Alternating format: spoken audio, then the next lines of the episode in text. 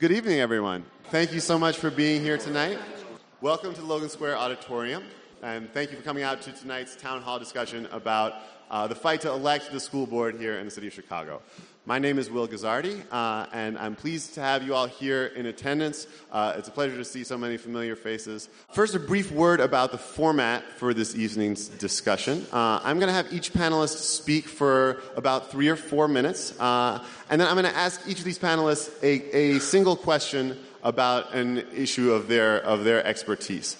Um, and after that point, uh, dur- during that conversation, we're going to be circulating clipboards throughout the audience where if you all have a question for any or all of the panelists, you can write it down on the clipboard, uh, and then I'll, we'll collect those, those questions, and I will go through and call you out by name. Your name will be on there next to your question, so I'll call your name, and you can stand up and, and deliver, uh, ask your question to these fine panelists. Uh, hopefully that'll save us the hassle of everybody standing in line behind a microphone. I know nobody likes that. And uh, also will enable us to get through as many of you all as possible. One thing that I will ask you uh, I know that these fine folks could speak about a wide array of subjects uh, chemistry, sports, uh, what have you. Absolutely. But um, she can talk about chemistry. chemistry, sports, uh, and what have you. Um, but uh, please restrict your questions tonight, if you will, to issues pertaining to the elected school board. Um, uh, also, we'll be uh, taking questions throughout the evening on Twitter For those of you at home. Uh, I'll be checking my phone. I'm not like playing tiny wings over here. I'm going to be checking Twitter to see if we have questions from the from the internet crowd. Uh, you can ask us questions using the hashtag Code Town Hall, C O D E Town Hall. Uh, which is a good segue into what is code. On, on the materials that you all have gotten tonight, you have seen the, the word uh, the, the acronym, I should say, CODE, Communities Organized for Democracy in Education. That is the coalition that is responsible for this evening's event and that is fighting for uh, the change in Chicago School Board to change it to an elected setup. Now, who is CODE? CODE is an amazing coalition of grassroots neighborhood organizations all around the city that are working on this issue. Um, let's see, COCO, Kenwood Oakland Community Organization, and LASE, uh, Parents in the 19th Ward, the Albany Park Neighborhood Council, Northside Action for Justice, many other community groups, as well as citywide groups. Like uh, the Teachers Union has been very supportive, of course. The Raise Your Hand, uh, Parents for Teachers, Teachers for Social Justice, uh, a number of uh, influential and well organized organizations from around the city have come together to work on this issue. Now, what Code is doing is twofold. I want to give you a brief introduction to this issue before we uh, let our speakers go. Um, on the one hand, Code is working on draft legislation to get this changed. And that's what's going to handle a lot of the nitty gritty. We're going to discuss that in much greater depth later in the evening. Um, but the law is actually a state law that governs our city's school board, which is interesting in and of itself. So the group is working to lobby state representatives and state senators to support this issue and is working on drawing up some legislation that's going to provide a really good framework for electing the school board. But we're also working on this referendum that is going to be on the ballot across the city in, uh, in the upcoming election. Uh, this referendum, in order to get it on the ballot, we had to collect signatures precinct by precinct, door by door, voter by voter. It was an arduous process, uh, but a very powerful one, a very impactful one. I'm proud to say the organization collected 10,000 signatures around the city, and we are on the ballot in 327 precincts citywide. And I worked with, uh, I worked with many of the folks organized here in Logan Square, and we're on the ballot in around 60 precincts in this area. So if you live in the greater Logan Square area, this will likely be on your ballot when you go vote. Uh, and the question is what's called an advisory referendum, which means that it's not going to change the law. As I said, the law has to be changed in Springfield. But it's going to be an expression of public opinion uh, about this issue so that we can go to our legislators and say, hey, listen, this percentage of your constituents feels really strongly about this issue, supports an elected school board. So that's, the, that's what's happening with the referendum. And um, our current mission is to inform the electorate that this is even on their ballot. It's going to be all the way at the very bottom. So to urge people to get past that ballot fatigue, get all the way to the bottom, and uh, and to vote on this referendum. So that's in part why we're here tonight to uh, to spread some information about this referendum. A brief, very brief word. I know I'm talking a lot here. Y'all are here to see these guys, but uh, a very brief word about. Um, about how I got involved in this issue. Uh, as many of you know, I ran for state representative in this community. Uh, and during that process, I went and uh, I went. It was a grassroots campaign. I went door to door and knocked on, on thousands of doors across the neighborhood and, and had conversations with thousands of people. And uh, what was so fascinating is that regardless of whether folks were parents of young children or not, regardless of where folks were from or what their background was, education was a huge issue on people's mind throughout that campaign. Uh, and so after the campaign, I knew that it was something that I wanted to continue to work on. And then all of a sudden, uh, over the summer, the eyes of the nation turned our city during, during the strike. Uh, and there was a lot of talk about who uh, about the the individual particular issues that needed to be resolved. There was talk about who was going to win the spin war and the media war and perception and all this stuff. And I think one question that wasn't asked often enough is why? Why did we have a strike in the first place? Why did our teachers have to walk out of their jobs and head to the picket lines just to have their voices heard, just to have a seat at the negotiating table? Uh, and I think an answer to that question, it's not the only answer, but an important answer to that question is that the leadership of Chicago Public Schools, the school board, is not accountable to the teachers. It's not accountable to our parents. It's not accountable to our community members. It's accountable first and only to the mayor. So as a result, uh, that body had no investment in listening to the community when we, when we asked for change. So drastic measures were called for. Uh, now, an elected school board, I don't think it's a, a panacea. I don't think it's a cure all. I don't think any of us here would say that it is. But I think it's a vital first step towards having leadership in our schools that's more responsive to what our community really wants, and also ultimately to having a school system that serves every child equally and fairly. That, that's right, it's very important. You know, a school system that cares about children in every neighborhood and that listens to parents in every neighborhood, not just the ones uh, who are the most vocal, not just the ones who have the resources and the time to get up at 5:30 a.m. and take the morning off of work and go to the school board meeting, uh, but the, every parent, every child, uh, and our school board needs to be out in our community, listening to us and fighting for us, not fighting against us. So, uh, with that being said, that's how I wound up here. Um, on the stage with this incredibly distinguished panel. Uh, and I want to allow our panelists to say a few words uh, each about the issues that brought them here. Uh, so, first, uh, the woman to my left, and needs no introduction, Karen Lewis, the president of the Chicago Teachers Union. Thank you, Will. Thank you. One of the things I think Will just pointed out was how do you actually get to a Chicago Board of Education meeting? and it requires that you, if you really want to be heard, you have to be downtown by six o'clock to stand in line. Downtown, where there's parking, if there is parking, it's extraordinarily expensive, especially if you have, and if you're a teacher or a paraprofessional or a clinician, you have to take a day off of work without pay or a personal business day because obviously you can't take a sick day and go to the board and complain. But the problem with that is why are meetings even held downtown on Wednesday mornings? Who is that convenient for? It is convenient for the members of the school board. It is certainly not convenient for the people who live in the community or certainly people who work in the schools. So, part of the problem is we have a very unresponsive board to the needs of the community. And the question is how do you make them accountable?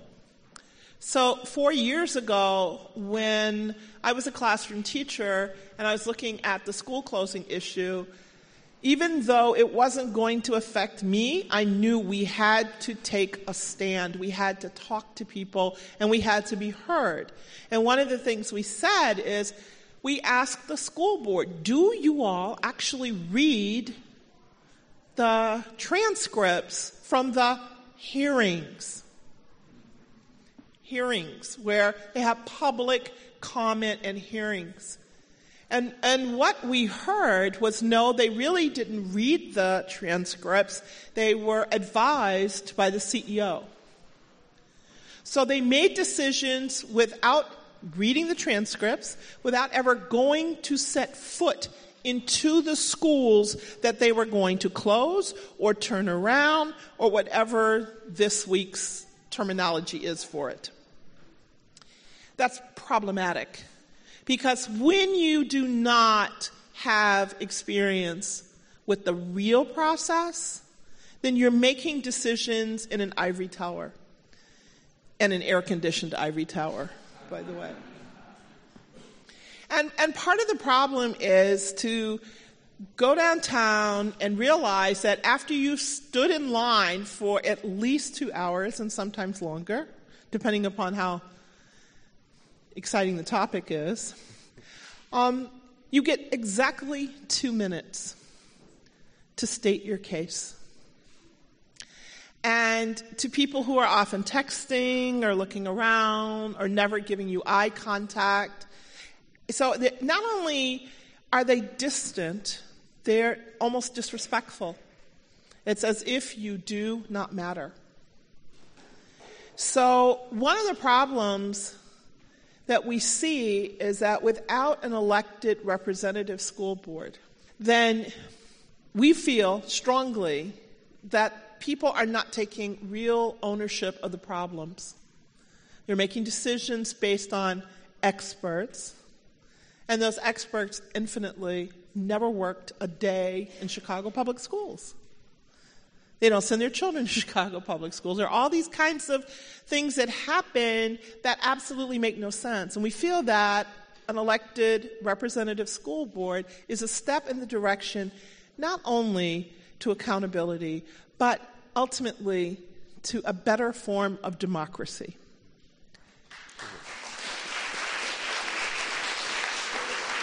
Thank you so much. Thank you very much, Karen. Uh, I was actually going to introduce her when I said she needs no introduction. I was just a turn of phrase, but y'all clearly know who she is. So, uh, with that being said, Pauline also needs no introduction, but I will introduce her uh, at a, a, bit of length. Pauline is a professor at the University of Illinois at Chicago uh, who has written several acclaimed books on the subject of uh, urban education, in particular, race and class issues surrounding urban education. Uh, she's also a founder of Teachers for Social Justice, a group I mentioned before, which is a member of CODE, and it's uh, a, a, group of very organized and very active teachers who are speaking out for, uh, for a better public education system in the city of Chicago. Uh, so, with that being said, Pauline, take it away. Pauline Lipman.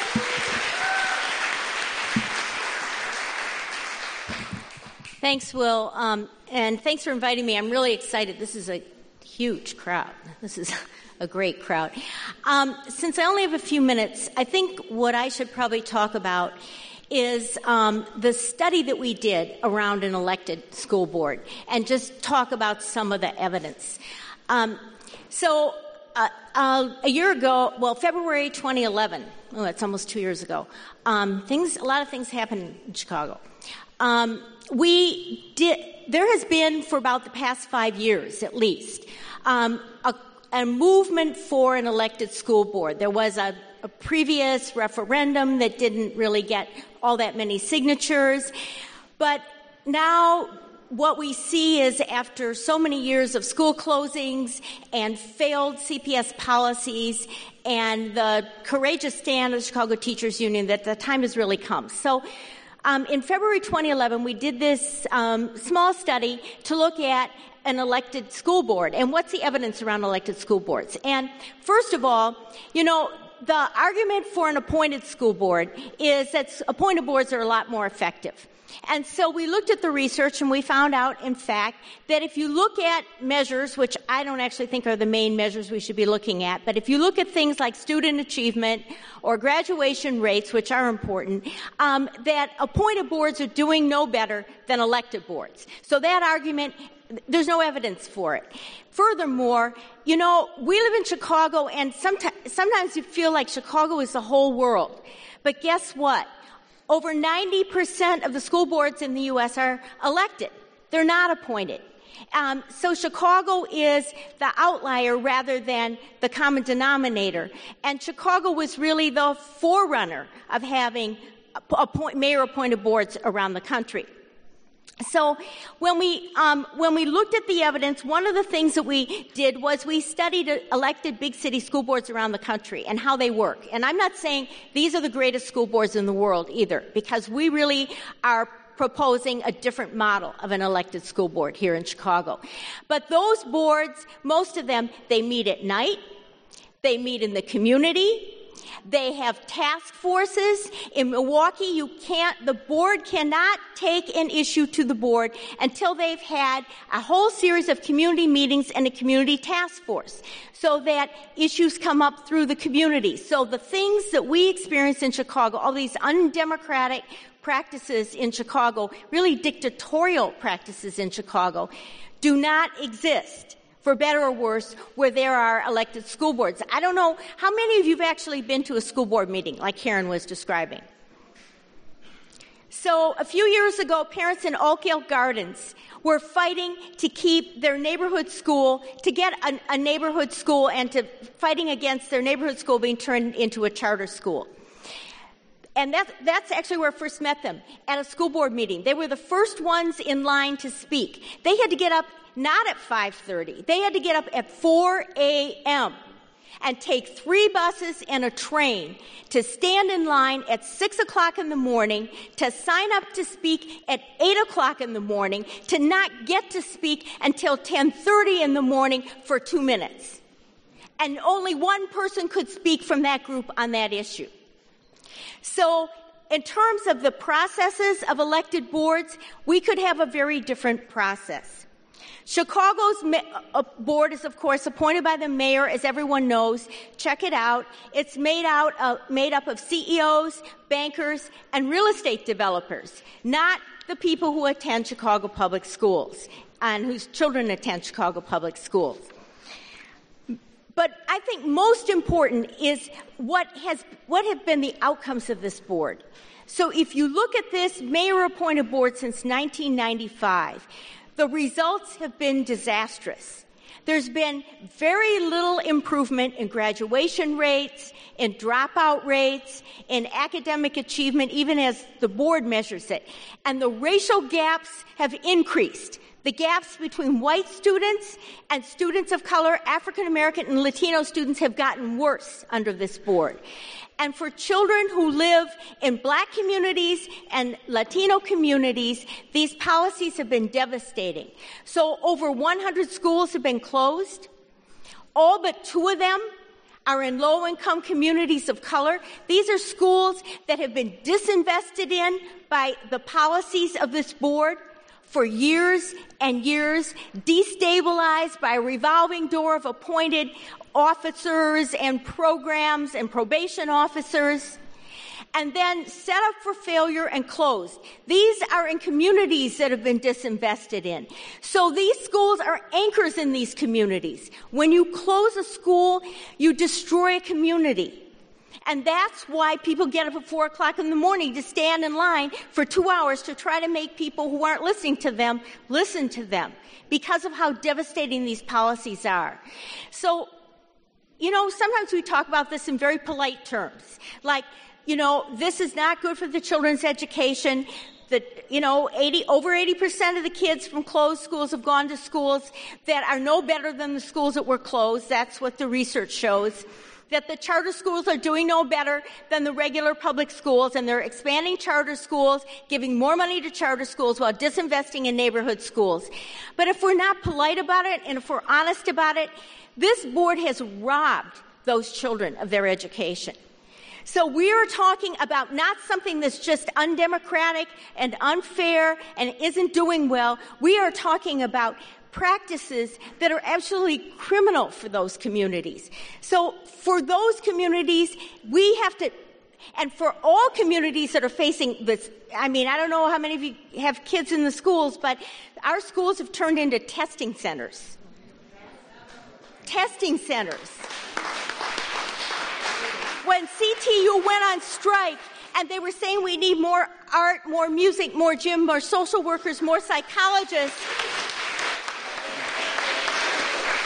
You should be applauding her, not me.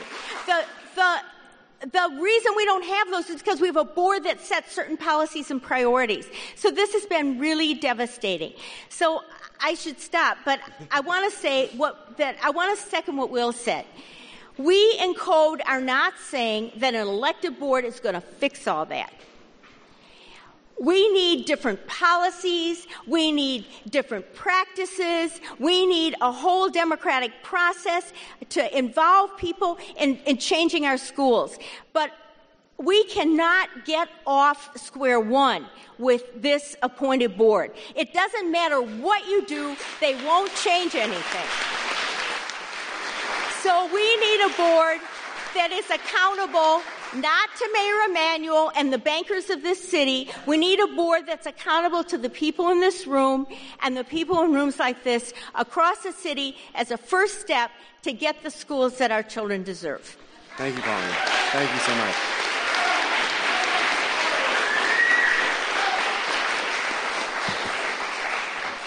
Now, our next speaker tonight uh, wasn't on the promotional materials that you all may have seen for this event, uh, only because we were talking to a few parents in the community, but we're very, very lucky to have her here tonight. Uh, this is Delia Bonilla. She is a, a parent in the Logan Square neighborhood. She's also an LSC member at Ames Middle School.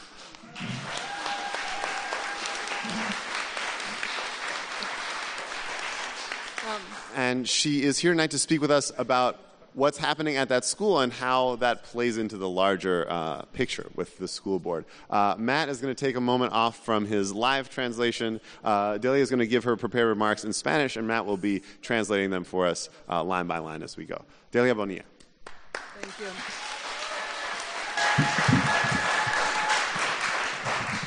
Ah, buenas noches a todos. Good evening to everybody.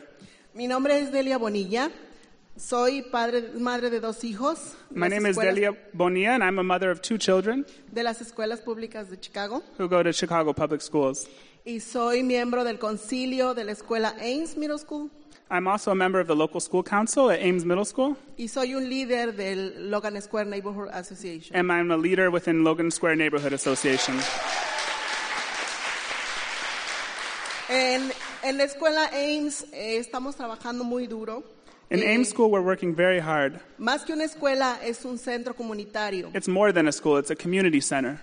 Eh, hay programas para los padres, como es el programa de padres mentores. There's programs for parents, like the Parent Mentor Program. Yo tengo tres años trabajando como padre mentor en la escuela y estoy envuelta en lo que está pasando en las escuelas. I've been working for three years as a parent mentor, and I'm involved in what's happening in our public schools.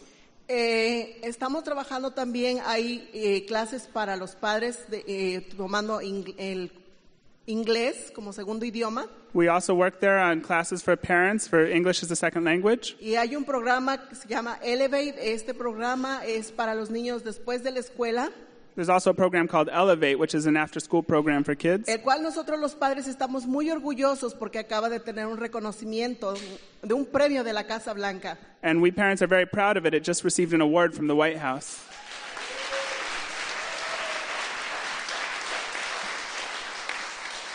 En el mes de abril nosotros escuchamos eh, que se hizo um, un, un movimiento, ¿verdad? De donde nosotros, nuestros niños de séptimo y octavo grado, se movieron de la escuela Ames, los movieron a la escuela Mozart. Y nuestro director, nuestro principal de nuestra escuela y de la Mozart, no supieron nada. And the month of April, we found out about a movement change that was going to happen where they were going to take our kids from seventh and eighth grade from Ames and send them over to Mozart. And our principal didn't even know that that was happening. Nosotros eh, le hemos estado pidiendo a la Junta de Educación qué es lo que está pasando, porque ellos dicen que se hizo una reunión para informarnos, una reunión comunitaria, siendo que nosotros no hemos eh, eh, visto esas minutas para informarnos. We were asking as parents to the Board of Education what uh, about this move, and they said that they had done a community meeting, but we, we don't know about that community meeting and didn't receive the minutes from it to be informed. Nuestra escuela eh, está siendo ah, tal vez blanco de que la quieren convertir en una escuela militar. And our school they're using, they might want to change it into a military school. Y nosotros los padres no estamos de acuerdo, porque esa escuela le pertenece a nuestros hijos de nuestra comunidad. And we're not in agreement with that. That school belongs to our kids in our community.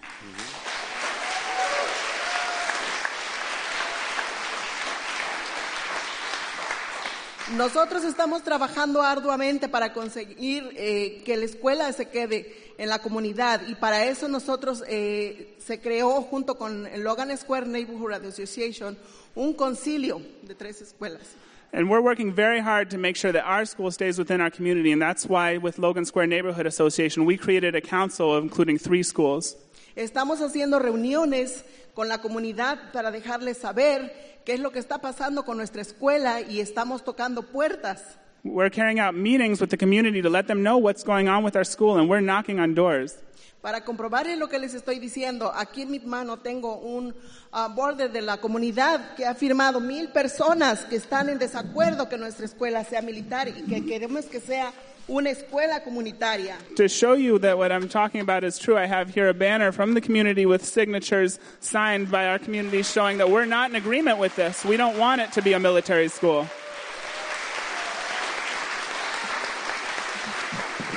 Thank you so much.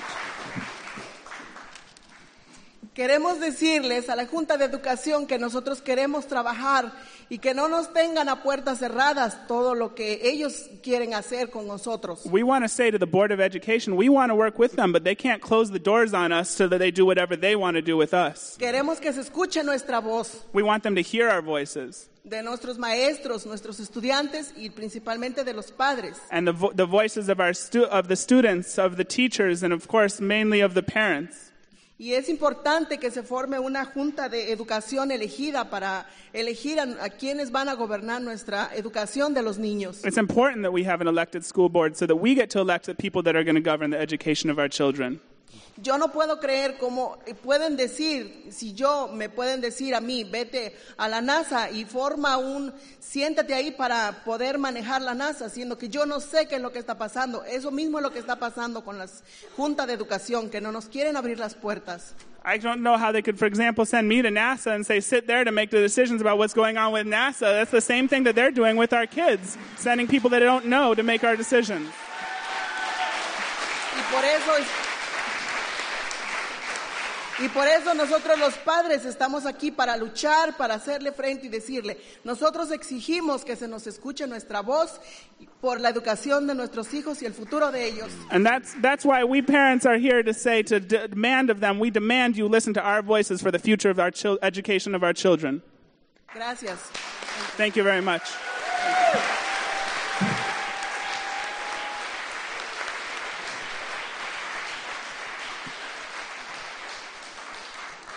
Thank you so much, Delia. Thank you, Matt, for helping out as well. Uh, our last speaker is a, uh, a veteran reporter at the Chicago Reader. Uh, he has spent his career shedding light on issues, uh, many of which aren't particularly sexy. Uh, tax increment financing is not the kind of thing that you might think a man could build a career on, but uh, Ben Joravsky has uh, taken that seemingly sort of technocratic issue and shed light on it as uh, a, a- core component of some of the central injustices in the way our city is structured, and has really uh, brought brought that and, and many other uh, issues to the public eye. Uh, consider even recently the, the reporting that he's done on uh, on marijuana policy in the city of Chicago uh, and the injustices that exist there. I'm sure uh, many of you all have read his work. If you haven't had the opportunity to hear him speak, you're in for a treat. Ben Joravsky.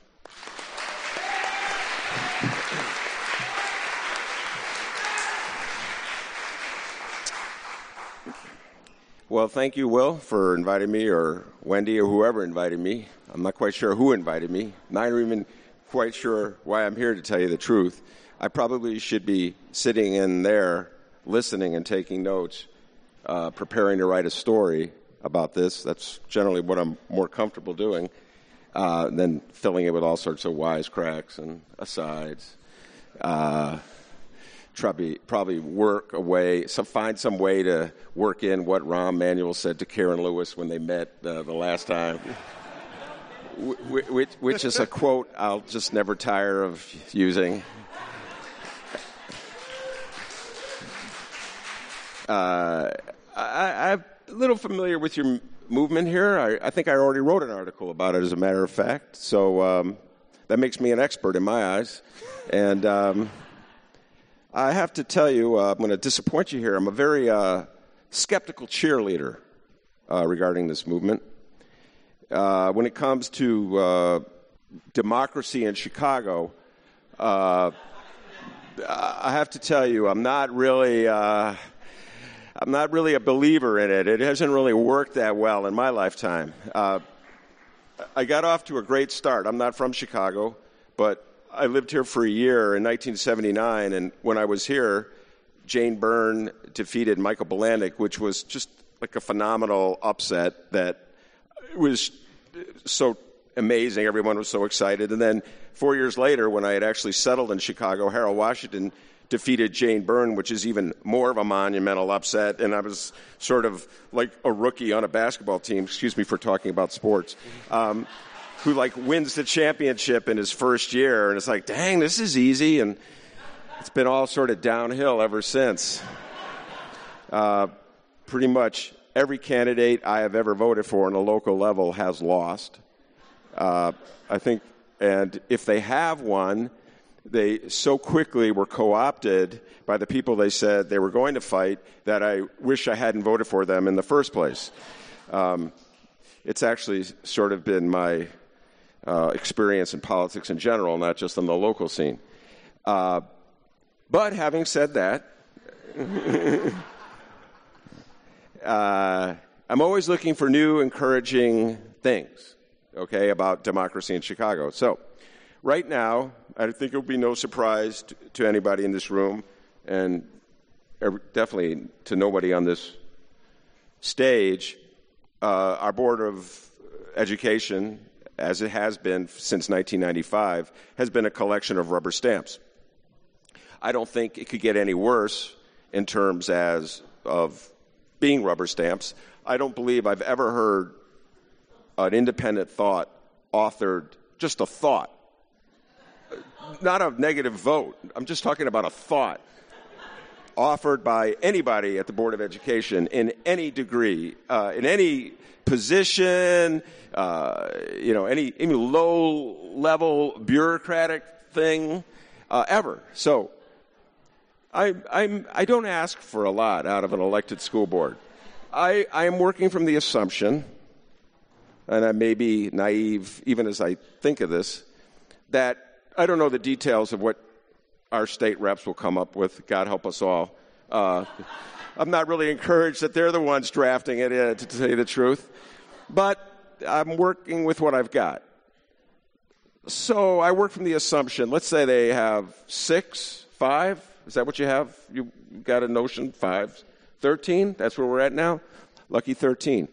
I presume that the city of Chicago is capable of electing at least one independent thinking person out of 13. And I don't even, they don't even have to agree with me on everything. Just dare to oppose the mayor every now and then. I'll take a libertarian, actually, at this stage. So I'm, I'm ready to be a very skeptical cheerleader for this movement. Uh, and um, I'm hoping, of course, that this is just a start to something much greater when I moved to Chicago in the early 80s, it was actually the politics of race in the schools that led to Harold Washington's victory. It was one of the catalysts that led to Harold Washington's victory. So maybe this group here in this auditorium and this movement in Springfield and throughout the city will lead to an even greater triumph in four years. Uh, or is it four years or two years? Whenever the next mayoral election is. So, anyway, uh, even though I'm skeptical, I have grand hopes from your movement. Thank you. Thank you, man.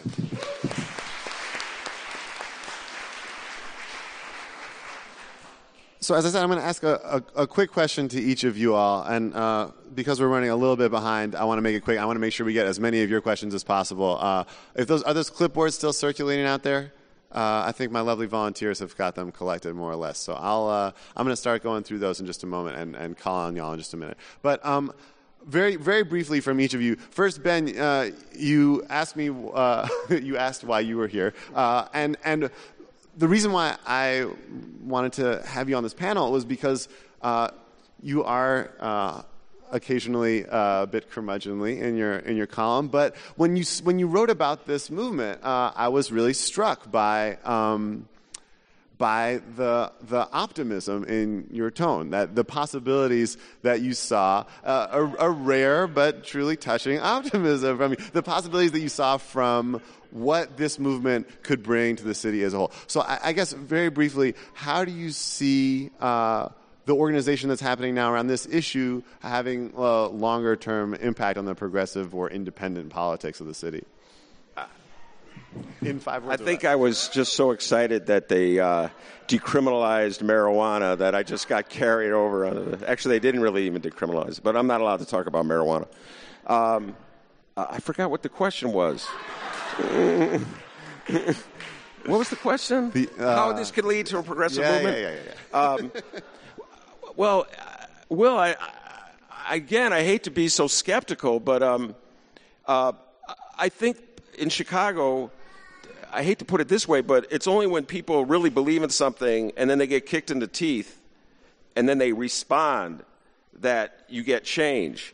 And um, so uh, the recent teacher strike was, you know, uh, a shining example of that. Um, as as as one or two people in this room may know, I didn't believe that teachers were actually going to go on strike, and um, uh, and uh, I, the reason I didn't think they were going to go on strike was because I thought for certain. This is how naive I am. I thought for certain that the powers that be, when they saw that the teachers were about to go on strike, would immediately offer a deal that would head off a strike. I was really surprised when they dragged it out for as long as they did. Uh, so this is my way of saying that elected school board movement is going to get hit in the head so many times. You already got Joe Moore cut you off at the pass when he, he blocked you. Mike in the front row. He blocked you from getting it on a, uh, a citywide basis, so you already got cut off there. Uh, I don't know if they've challenged petitions and individual wards. I guess they decided that since it's precinct by precinct, they weren't going to bother with the petition challenging. That would have happened uh, if you had gotten on a ward by ward basis. So um, I think that the best thing I could say for it is that if the people who believe in an elected school board are truly tenacious about it, um, they will toughen you up. And you'll be as resilient as the teachers' union is right now and it will be a challenge to the status quo. And then they'll try to buy you off. so anyway, be, I'll really have enjoyed writing about that. optimistic as an answer as we're going to get out of Ben, I think. Um, so it turns out that many of the questions I wanted to ask you guys have been anticipated by our brilliant audience. So I'm gonna, uh, I think I'm gonna start calling on some folks. Um, a question that a number of people asked that I think is probably best directed first at Pauline. Um, uh, but let's have Laura. Laura Schlegel, I know you're out there somewhere. I see you, darling. Right, how are we going to keep money uh, uh, out of these elections? So, Pauline, do you want to speak to a little bit of the draft legislation sure. and how we're working on that? Um, yeah, so obviously that's a major concern, right? And since Citizens United, it's really very difficult to do that, as we all know.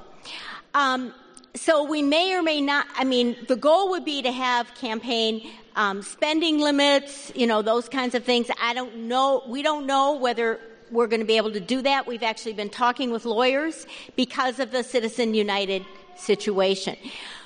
What we do think is, and this is in some ways also um, jumping on what um, after what um, Ben was saying, is that um, what we foresee is um, farther down the, so legislation is being written right now. Um, there is a proposal for a board that would be um, elected regionally rather than citywide, that would be 13 members. And it would be composed of three members from the southeast, three from the southwest, three from the west, and four from the north side. And roughly two of the three in, in three of those districts would be, par- would be parents. Um, and it's sort of modeled after the local school council structure. And what we what we know is that in cities where people are, are elected by region rather than citywide, those boards are more representative. Um, you t- tend to have more teachers, parents, community activists on those boards, even in big cities. So that's one thing. The second thing is that um, to get this, to make this happen, is taking right now and is going to take a huge movement with many aspects to it. It's legislative, it's public education, and it's organizing, which is what we've been doing. And, you know, that's, I mean, what you were talking about. I don't think anyone has any illusions. This is, this is a big one. um, so it is a real battle. But, so what comes out of something like that is like the Washington campaign. When you go through that process to get something, you have the kind of organization to run a slate on a program citywide. So though it would be a grassroots effort of a slate that would have a, a, set of policies and programs that represent the kind of things we actually need for our kids citywide and that, you know, are it reflected in the School Chicago Students Deserve, the Chicago Teachers Program, and other programs. Um, so there aren't any guarantees, but there's certainly cognizance of that fact. I wish I could say we got it. Right. The problem is whether it's legal or not, because it, as we all know, corporations are people. there have been many meetings discussing how can we get campaign finance limits, and lawyers consulted. So, I mean, everybody's on that page. The question is whether it's we could. It's questionable whether it's legal. Karen, you want to jump in? Go ahead, please. Yeah. Well, I just want to say the key is everywhere in this country, people with a lot of money are buying school board elections. Let's just be real about it. They're doing it. So the key is how do you organize people? I don't care how much money you have, you have one vote. Sorry, these people have one vote. But the key is that yeah. we have to reawaken the concept of what being franchised means.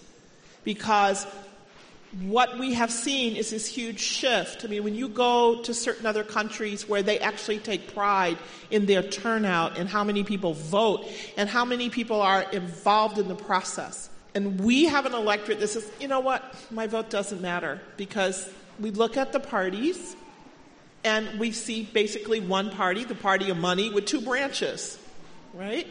So so that's very frustrating to people. And they keep saying, well, why do I keep doing this? Well, until we start making inroads into getting more and more people to actually come out and vote, then the key is that maybe other parties do spring up. Maybe there are other kinds of, of things that we haven't thought about.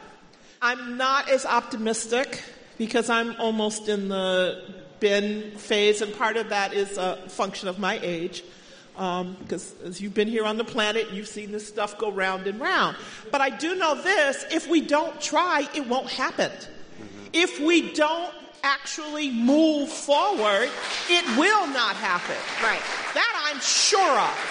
That's right. So I just think that the, the key is once we also make this a fight for schools, and a fight that children have conversations about the school board in their classrooms, that we bring back civics, that we start talking about politics on a real basis, and we have some critical analysis about what's going on in our neighborhoods so our children can learn to pay attention to seeing why is it in this part of town certain things happen in this part of town where I live, things are different. You don't have to take a busload of kids to Wilmette we can be right here within the borders and see those differences. But the key is everyone has to be involved and everyone has to have the stakes high enough. And that's what real high stakes are about. Not testing, not all this other crazy stuff, but a real change in policy.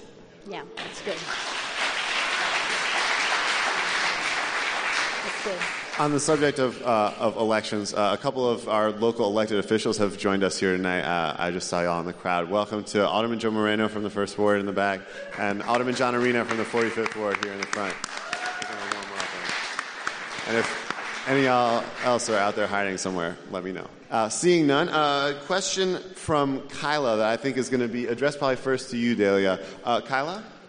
The question was uh, how, in the interim bef- uh, between now and an elected school board, how do we uh, how, how, do we get the school board to be attentive to the issue of closings, uh, or you know, in the case of Ames, the transition, the, the, proposed transition to a military school?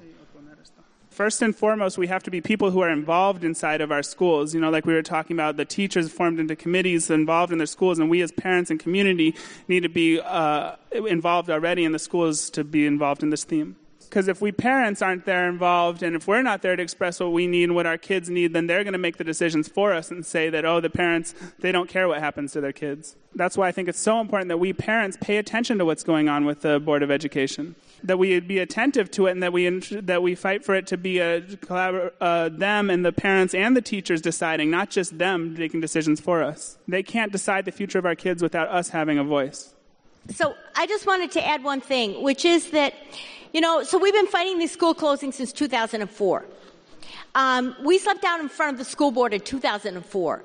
And we've been fighting these every single year. It's been the same routine. Every year, you know, they say they're going to close 18 schools and then they maybe let one or two off the hook, et cetera, et cetera. And you know what you were describing? You know, every year, same story.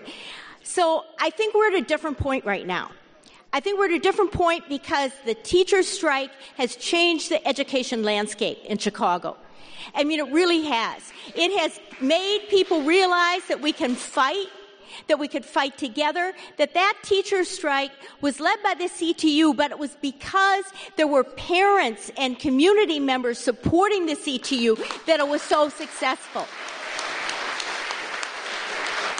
And and that did not come from nowhere. That actually came from all these years of fighting school closings uh, that were led by community organizations and CORE CORE that became the leadership of the CTU grew out of those battles, which are initially, were originally led by the communities. So we are in a place now where we have a coalition that is, we have I don't want to romanticize it, but we haven't seen this, I don't think, since Harold Washington. It is a coalition of community organizations, white, African American, and Latino, North Side, North Side, Northwest Side, South Side, Southeast Side, unions, and the Chicago Teachers Union, and people have been, are done with this. They're done with going to these meetings and talking to brick walls. And so I think what we're going to see this year is a very different fight around the school closings, which is the only thing that we see from the teachers strike is the only thing that they do hear or listen to. So we all need, this is a time to step up. This is the teacher strike was fight, step one. The school board the campaign for elected school board and the fight against school closings, that's two, three. And those are the, so let's move on that. There will be an organized campaign. Yeah, I'd like to just turn it up a little bit more, if that's possible after Pauline. please, yeah. I, so the, the key is that it is so easy to be discouraged, and they count on that. Two years ago, three years ago, we saw, three years ago, we saw them take six schools off the hit list. That had never happened. We saw them actually come to communities and be a part and listen to what was going on at the hearings so that board members actually went to the communities. That had never happened before. These things are actually moving and changing. Now, last year we got a new mayor, and I guess he just had to show who he was, so we got nothing last year. They, whatever action they put up, that's what happened. Well, of course, we expected that. Who did he put in charge of the school board? The head of AUSL, who was a turnaround specialist, and the head um, chief administrative uh, person was also from AUSL. So we knew that AUSL was going to get all the schools they wanted because the year before they hadn't. I mean, but the key is we also have to be very vocal and tell the world what goes on. The key is if they can do all this stuff behind closed doors and make all these decisions behind closed doors, then they get to win. So the key is it's extraordinarily important for us to start connecting the dots. Who are these people? The same people that funded the mayor's um, um, campaign also funded Stand on Children. So if you are standing on children to push your uh, so called reform agenda forward, and where were they, by the way, during the strike? Where was Stand on Children? Where were all their parents that they claimed they had? Where were they? Where was Advance Illinois, who pushed that legislation down in Springfield? Where were their parents? Where were their supporters? But what they could do is put $1.7 million in a radio ad campaign and in a TV campaign. That's what they can do. They can spend a lot of money. But we just show the hollowness of their, of their organizations. They are hollow. We have poked holes in them. So it's time to like tear off the masks, pull the curtains back, and expose these people for the frauds they are. These are our schools. I'm just saying. Sorry. No, that's. I think that's actually a good. First of all, a great point, and second of all, a good segue into another issue that a lot of people asked about. David, where are you at? So your, your question is is having an unelected school board, as we do now, some, in some way a facade that, that makes us feel as though we have representation uh, without actually having it, right? Yeah. Um, and I think I want to also have Roger ask his question too, because I think these two are tied together. Roger, are you? What those two questions are both getting at is, we talked about money in these elections, um, but what about um, what about politicking? Uh, isn't there something, you know, you, you said it, that democracy in Chicago is uh, uh, an oxymoron, as Karen said. Uh, yeah. Um, but how do we, right, so is there, isn't there something sort of uh, nasty about the political side, or do we really want to introduce that to the school board? Um, well, uh, uh, I think the schools are pretty much already complete political animals, and so we're not really introducing a political element to the schools. Right. Um, and uh, this is just my humble opinion, uh, but you invited me here. so, um, uh, in my opinion, we had a dramatic change in the way the schools were run when Mayor Daley left and uh, Rahm Emanuel took over. And uh, my opinion, again, I'm not going to say my opinion anymore because these are all my opinions. So uh, I believe that Rahm Emanuel was using his position as mayor of city of Chicago to advance his political career. I don't know what he wanted to do. My guess was he wanted to be president of the United States. And so his notion was that he would come to Chicago and beat up the Chicago Teachers Union, convert a whole bunch of neighborhood schools to charters, uh, turn others around, give them to corporate cronies who donate to his campaign, and then he could proclaim that he was a new kind of Democrat that uh, knew how to control unions and keep them in line. Now, how he thought that was going to win him the vote in Iowa in a Democratic caucus, I don't understand, but I'm not his political advisor. I believe that was his purpose. So he came to town and he, from the get go, waged war against the Chicago Teachers Union. And then as the war continued, he was suddenly find himself fighting parents in Beverly and uh, uh, other areas of Chicago uh, who did not just want to be dictated to uh, by the mayor. Right. So that's where we sort of stand right now. And I don't know what plan B is for Mayor Emanuel at this stage. He lost pretty bad with this strike. Uh, I believe that right now he's very unpopular in the black community. Uh, and uh, it was the black community that elected him, which he apparently forgot uh, or never knew to begin with. And um, so it's not like I'm blaming the entire black community for Rahm Emanuel being mayor, but I sort of am. And um, so I really don't know what he's going to do now. And it could be a huge advantage, uh, you know, for uh, uh, activists to go out in the neighborhoods. Uh, it may be it may force a few aldermen to turn around. You know, that's so we have some aldermen in the uh, in the audience, and they know probably better than I do um, how much they're controlled as a body by the mayor and how difficult it is to. You think the well, wait. The Board of Education is actually more compliant than the City Council. The City Council will, you could get maybe five people to vote Yeah. against selling the parking meters, for instance. Yeah. You would have a unanimous vote if it was up to the Board of Education to do that. So, um, so what I'm hoping is that in terms of just growing a democratic small d movement in Chicago, that we that this movement here could encourage some aldermen to speak up, and maybe you'll get some aldermen to speak up about the school closings, and then you maybe maybe they'll take the next step and talk about testing or whatever. Um, so, even though I started off by saying I was very skeptical, um, you know, I guess Karen's right. If you just completely give up, what are you going to do? Just watch the Bulls or something? I don't know. Yeah. Uh, well, I think, again, that's a good segue into um, Gala's question. Gala, are you out there? The question was what happens after November 6th, after the referendum is voted on? Uh, what next? Yeah, good question. Um, so um, the the referendum is an advisory referendum. It's in over 300 precincts. The reason why it's a precinct by precinct referendum instead of a citywide referendum, which of course would would be you know more potentially more powerful um, and make a bigger uh, statement, is because the city council actually gets to decide what um, advisory referenda are on the ballot, and we wanted to make sure that it actually got on a ballot or two.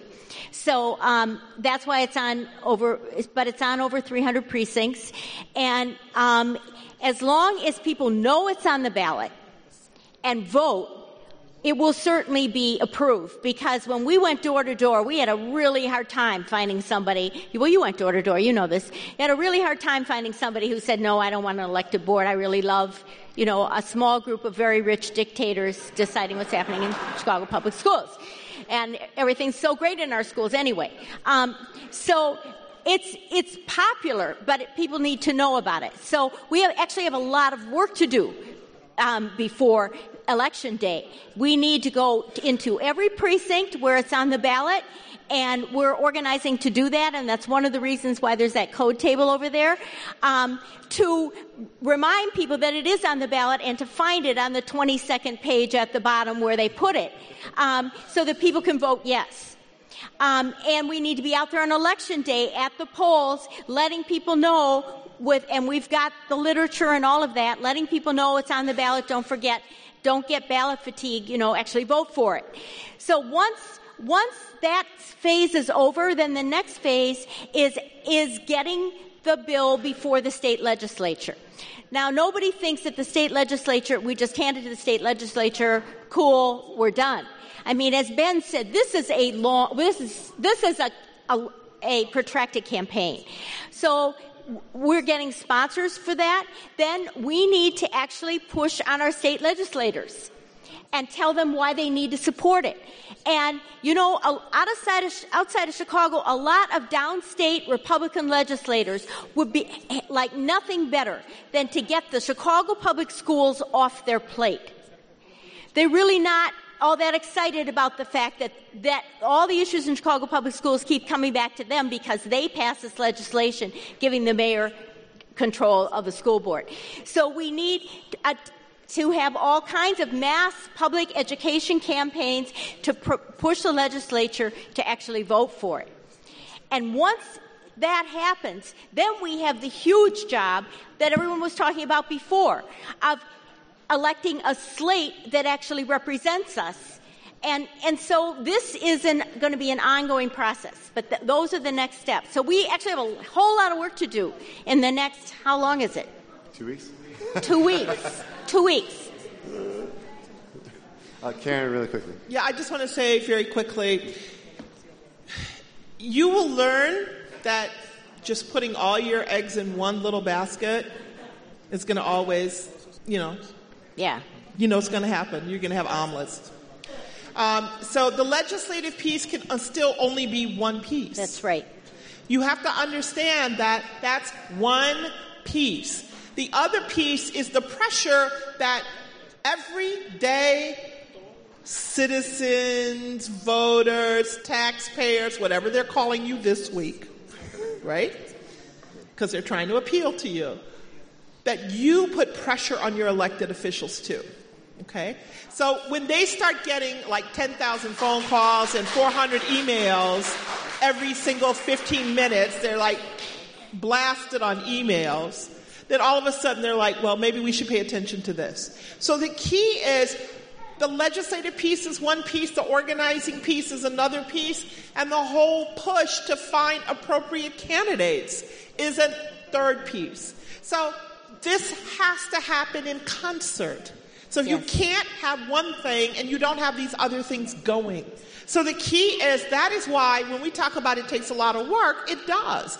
This is a never ending quest for justice. So we either do this or we don't.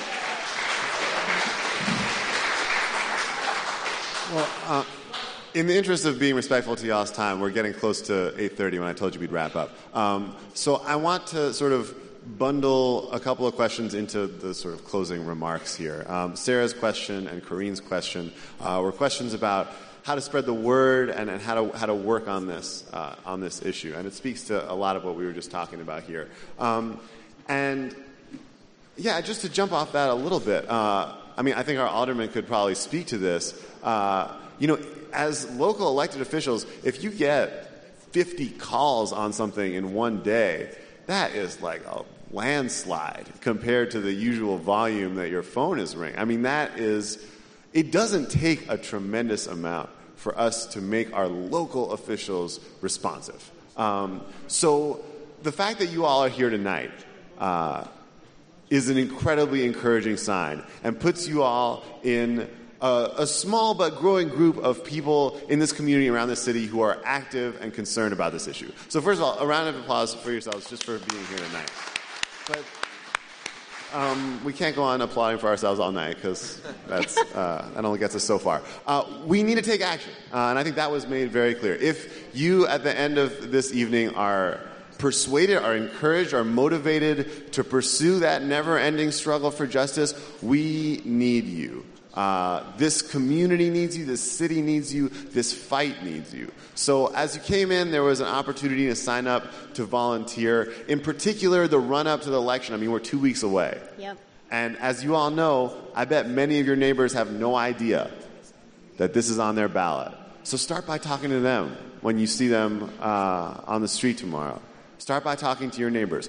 But more importantly, the weekend before the election, we are going to have a mass effort all around the city uh, to get flyers in people's doors and in their mailboxes, letting them know that this is on their ballot and they need to vote yes. And on election day, we are going to need to have passers at all the polling places all over this city with palm cards reminding people that they have to vote yes on this. And yes, it is all the way at the bottom of the third page of your ballot, but it could not be more important. Uh, and it's unfortunate that it's buried down there, and we could you know, talk about why, of course. But, uh, but there it is. So it's on us to educate people and to motivate them to get out there. So uh, please, we need you guys to join this fight. Uh, we need you to help us get the word out.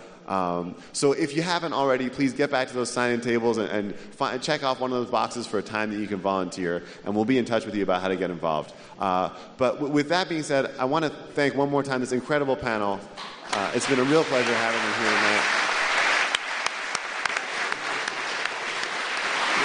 And I want to thank you all one more time for coming out. Uh, thank you for your wonderful questions. Uh, and a very quick last word before I let you go. Um, we talked a lot tonight about getting people involved in the electoral democratic process, right? Getting people involved in registering to vote and voting. There is a fantastic young organization called Chicago Votes, whose mission is just that. They're 501c3, nonpartisan. Their only goal is to get people registered and to get people aware of the issues and to get people voting. Uh, so they're a strong ally for this cause. They're set up in the back. Uh, Sophie is waving her hand right there. There's a table there. So to find out more about what that organization is up to right now, uh, please go and see them. But thank you all so much for coming. Have a wonderful night.